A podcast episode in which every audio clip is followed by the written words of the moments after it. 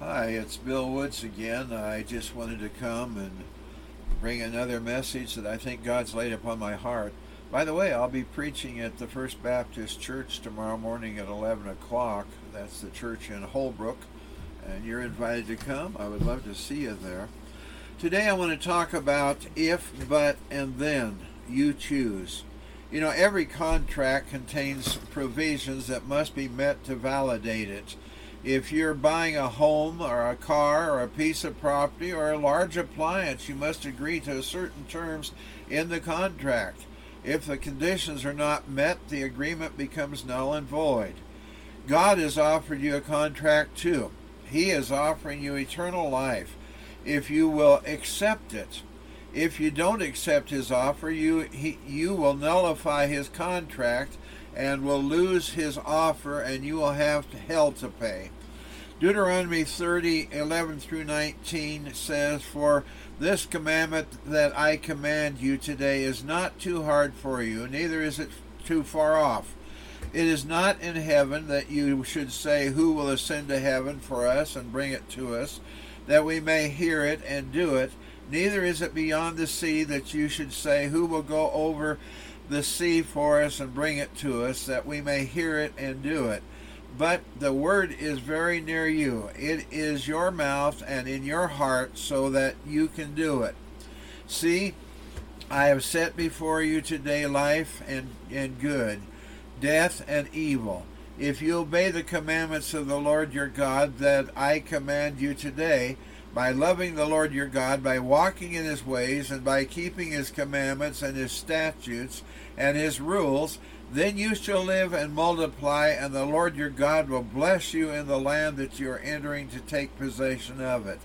But if you if your heart turns away and you will not hear, but are drawn away to worship other gods and serve them, I declare to you today that you shall surely perish. You shall not live long in the land that you are going over the Jordan to enter, and possess.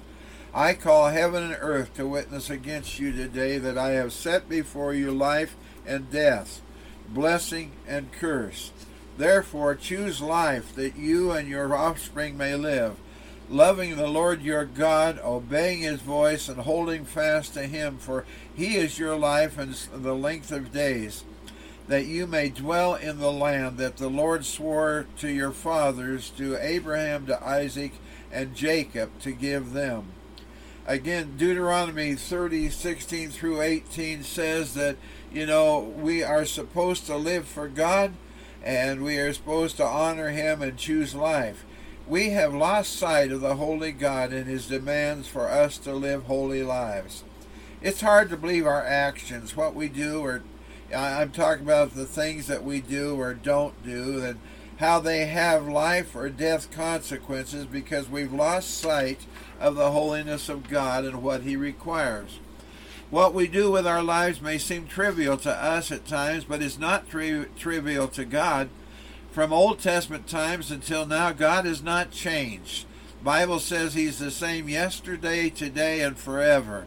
So He's still holy, and the line is drawn in the sand for us to meet His conditions. It's kind of like God's plumb line to see how we measure up to what He expects for each one of us. What's different now, though, is than it was in the Old Testament are the conditions.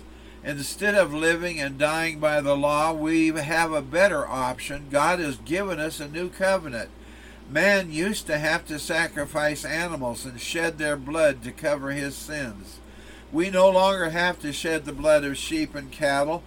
God has provided once and for all a sacrifice for our guilt through the blood of Jesus Christ our Lord. Now we live by His grace, not trying to meet every letter of the unreachable standards of God's law. God is offering His unmerited grace to us because we cannot earn our salvation.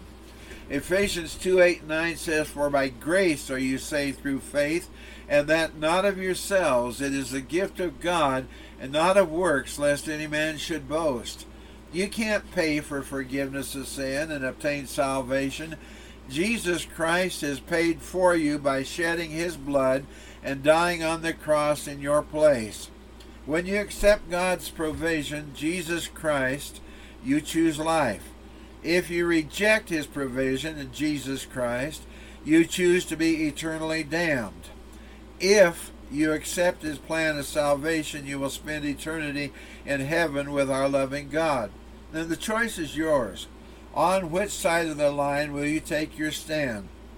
God continues his instructions and warning in Deuteronomy 30:17 where he says, "But if your heart turns away and you refuse to listen and if you are drawn away to serve and worship other gods and serve them, I declare to you today that you shall surely perish. You shall not live long in the land that you're going over the Jordan to enter and possess." You know, one of the saddest examples of this happening is the life of King Solomon. Solomon had everything going for him. As he began his reign in Israel, God gave him wisdom, wealth, and blessed him in every way imaginable. God told Solomon to be faithful and walk according to God's will. In 1 Kings 9 3 through 8, it says, And the Lord said to him, I have heard your prayers and your plea which you have made before me. I have consecrated this house that you have built by putting my name there forever. My eyes and my heart will be there for all time. But as for you, if you will walk before me as David your father walked, with integrity of heart and uprightness, doing according to all that I have commanded you, and keeping my statutes and my rules, then I will establish your royal throne over Israel forever, as I promised David your father, saying, You shall not lack a man on the throne of Israel. But if you turn aside from following me, you or your children, or and do not keep my commandments and my statutes that I have set before you, but go and serve other gods and worship them, then I will cut off Israel from the land that I have given them, and the house that I have consecrated for my name I will cast out of my sight. And Israel will become a proverb and a byword among all peoples and this house will become a heap of ruins. Everyone passing by it will be astonished and will hiss, and they will say, Why has the Lord done this to this land and to this house? See, Solomon took his eyes off God and onto women and material possessions.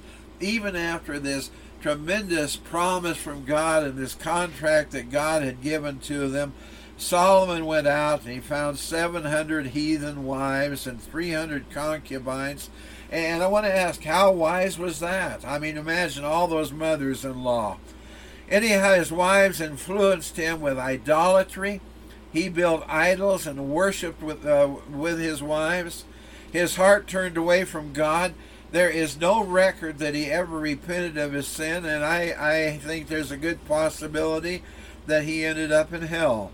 Solomon forgot the but clause in the covenant with God.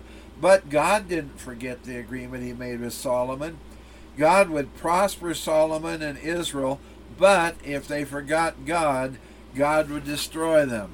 Second Chronicles 7, 17 through 22. And as for you, if you'll walk before me as David your father walked during doing according to all that I have commanded and, and keeping my statutes and my rules, then I will establish your royal throne as I covenanted with David and your father, saying, You shall not lack a man to rule Israel. But if you turn aside and forsake my statutes and my commandments that I have set before you, and go and serve other gods and worship them, then I will pluck you up from my land that I have given you, and this house that I have consecrated for my name, I will cast out of my sight, and I will make it a proverb and a byword among the peoples, and all this house which was exalted, everyone passing by will be astonished and say, Why has the Lord done this to this land and, and to this house?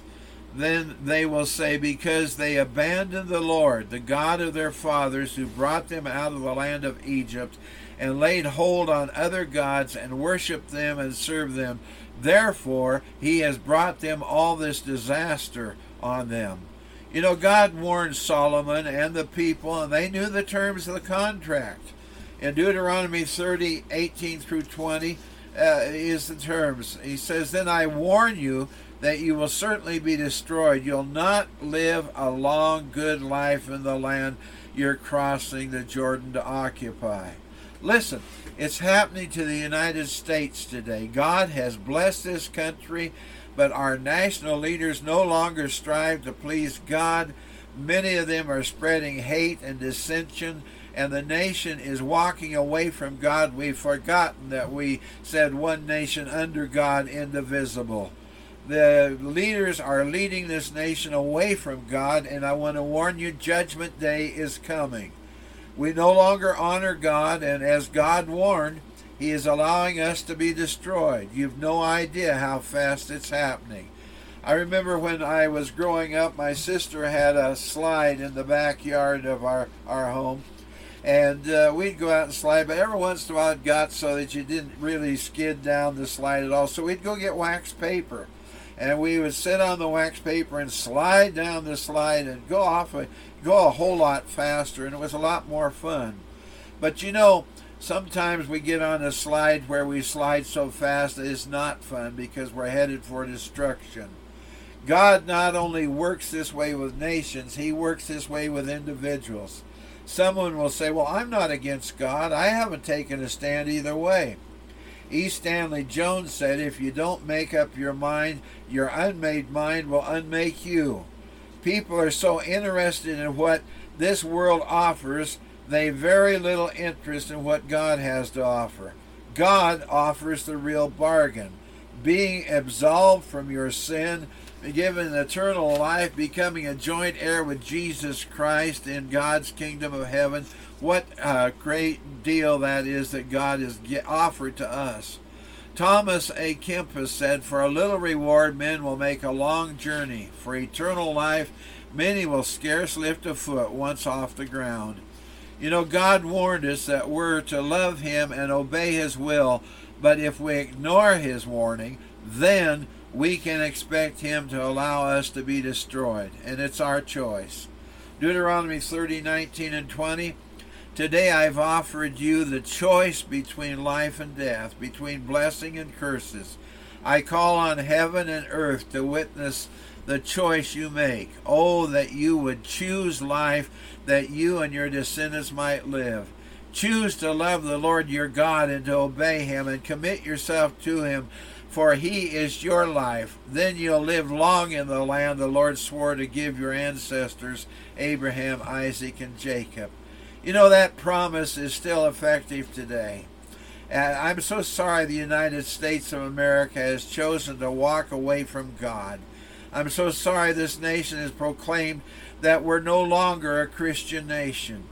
I want my daughters, my grandchildren, and now my great grandchildren to have the same blessing that I've enjoyed throughout my lifetime. But the climate's changing. Our nation, as we've known it, will never be the same again. We're no longer choosing life and blessing. Deuteronomy 30:15 says, "See, I have set before you today life and good, death and evil."